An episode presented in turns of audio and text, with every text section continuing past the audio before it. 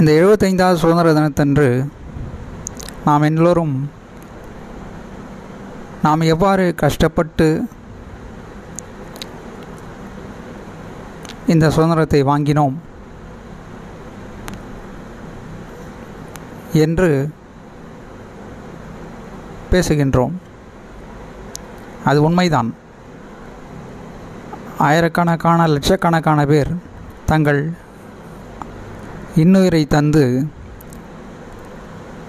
விளையனிடம் அடி வாங்கி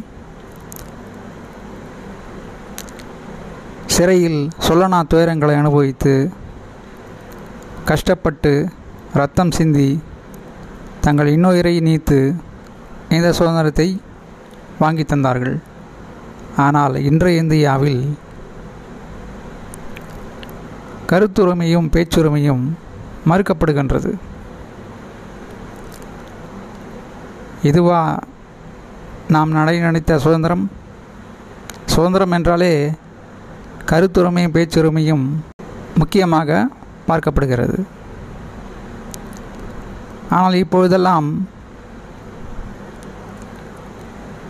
ஒரு கருத்துரிமையை பேச்சுரிமையை தேச துரோக வழக்குகள் மூலம் ஒடுக்க நினைக்கிறார்கள்.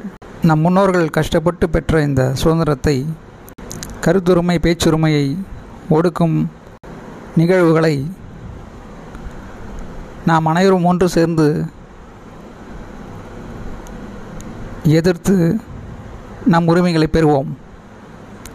ஜெய்ஹிந்த் வாழ்க தமிழ்நாடு. வளர்க தமிழ். வாழ்க தமிழ் வளர்க தமிழ்நாடு.